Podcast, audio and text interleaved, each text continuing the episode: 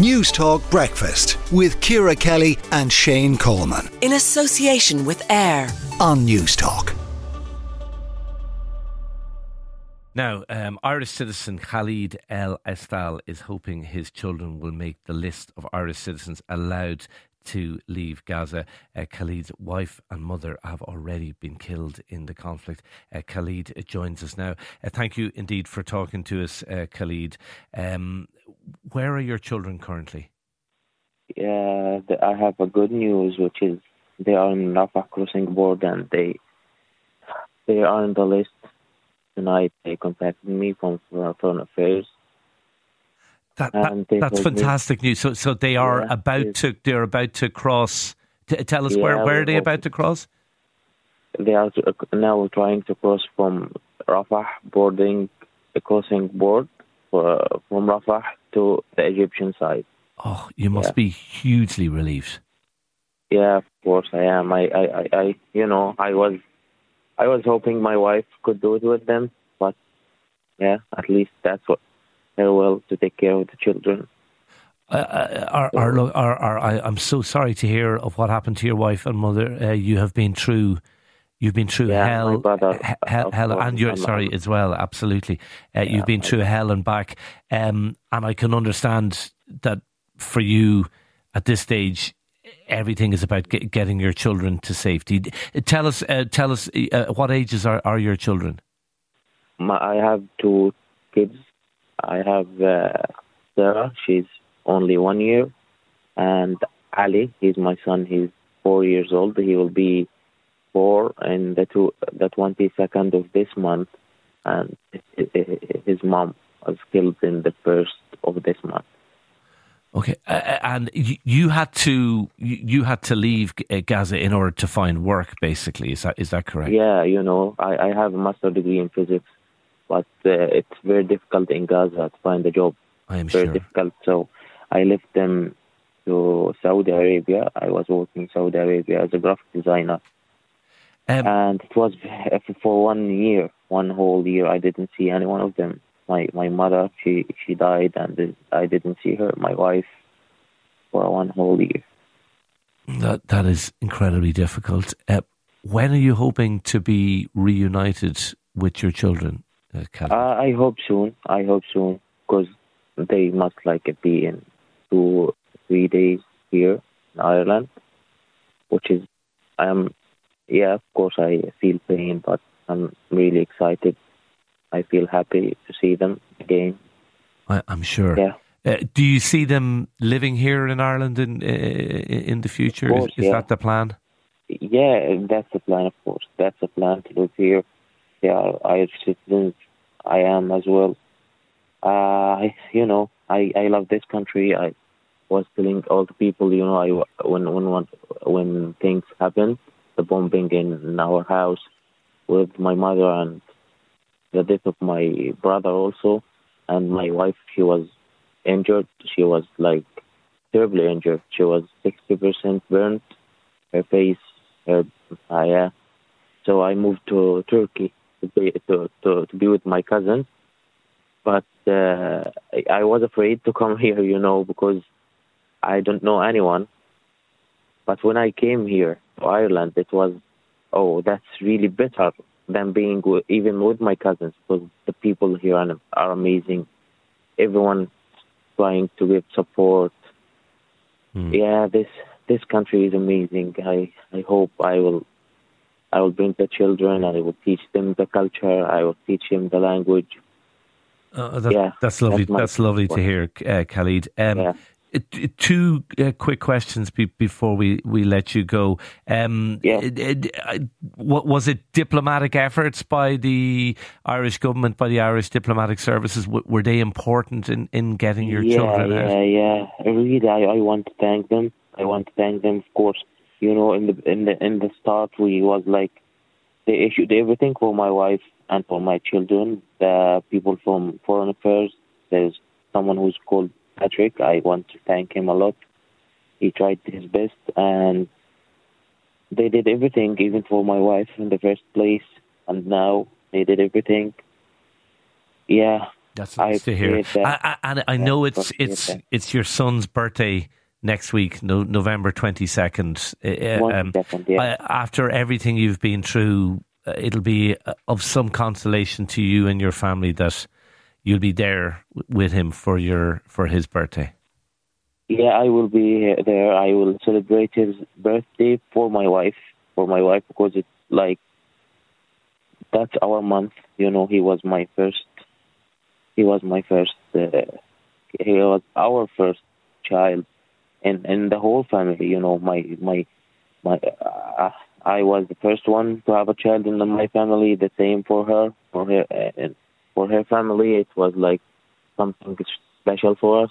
I will celebrate that, and remember my wife. I will keep all the time talking about her all the time telling everyone how, how beautiful she was, how talented she was, how great she was as a wife, as as a daughter, yeah, and as a mom, she was she was amazing. She was amazing, yeah. Khalid, uh, thank you so much for talking to us. Our, our, our deepest condolences to you uh, at the your, your, your losses, but we're we share in your happiness this morning that you will be reunited uh, with your kids. Um, you, you've spoken with extraordinary dignity. Thank you so much for speaking to us.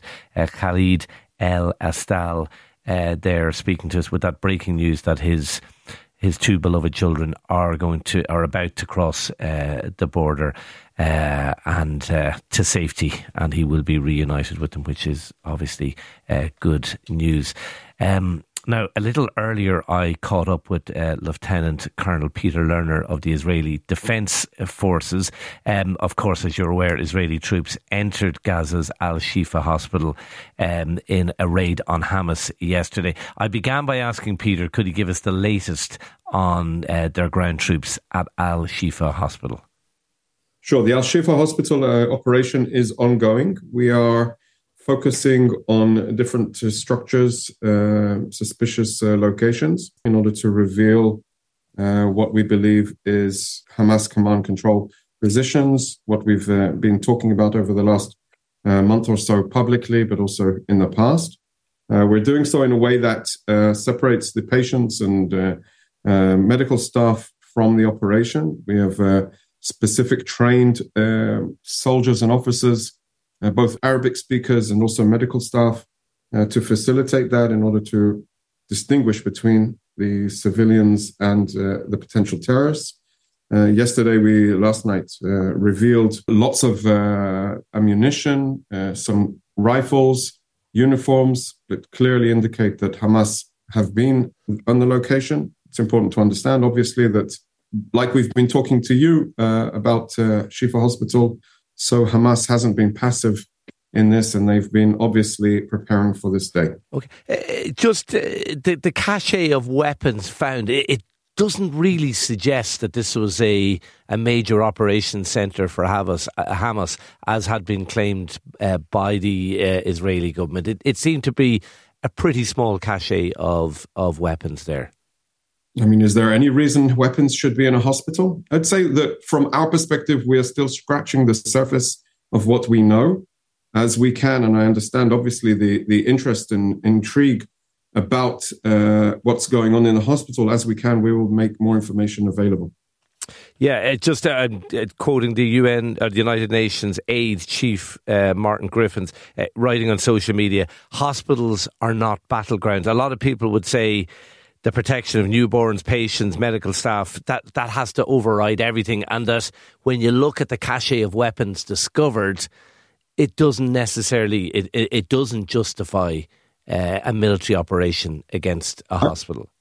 I would agree completely with him. Unfortunately, Hamas chose this battleground. Hamas chose to, insti- to institutionalize its terrorist activities and locate its infrastructure within medical facilities. Well, I, I, and I, I, don't want to get too bogged down in this point, Peter, but I have to put it to you again. The, the cache of arms you found does not suggest that this was a major operational uh, nerve center for Hamas, as you as you had as you had claimed in the run up to this.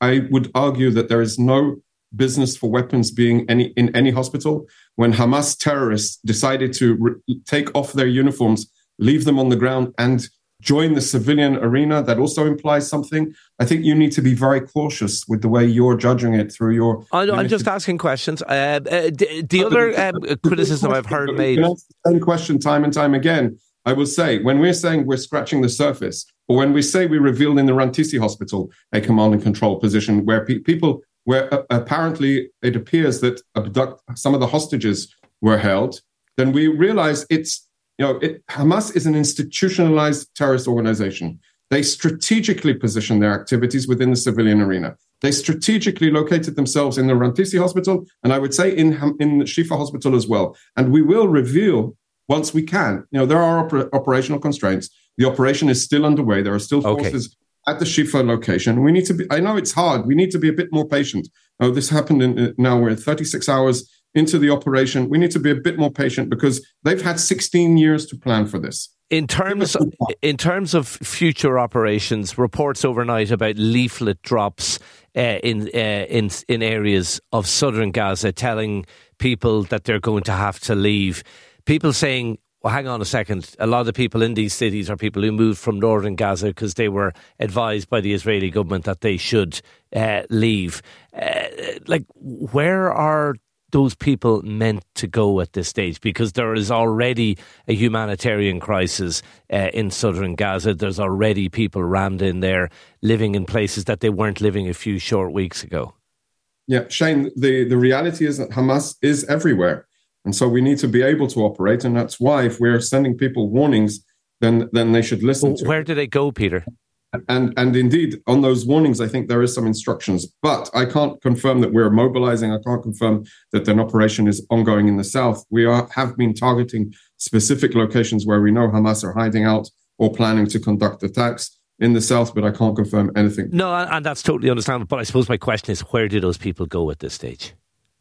If people if we're telling from specific areas to move from specific areas there are other areas to go uh, I, I, would have thought the, that that area is getting smaller and smaller. Uh, just very, very finally, uh, the UN Security Council uh, uh, calling for an urgent, extended uh, humanitarian pauses to allow aid in and a vote on that being successful. Is that something that the Israeli government are mindful of? Is it something that the Israeli government will um, allow happen? The IDF is uh, operating in accordance to obviously the instructions of the government. The war that we were forced into on the 7th of October uh, was a war that Hamas decided to engage and brutally murder uh, 1,200 Israelis and foreign nationals and abduct. Yeah, no, I understand, Peter, but that's that's not the, the question I asked. The operation will on, will go on as long as we until we are uh, successful in completing our mission of dismantling and destroying Hamas. Is that a no to the UN Security Council? Um, when when we are listening, and I would say we're very attentive to the international community, to the international organizations, uh, and I'm sure the diplomats will conduct the diplomacy, the warfighters conduct, conduct the war. And that was Lieutenant Colonel Peter Lerner of the Israeli Defense Forces uh, talking to me just before we came on air this morning. Newstalk Breakfast with Ciara Kelly and Shane Coleman. In association with AIR. Weekday mornings at 7 on Newstalk.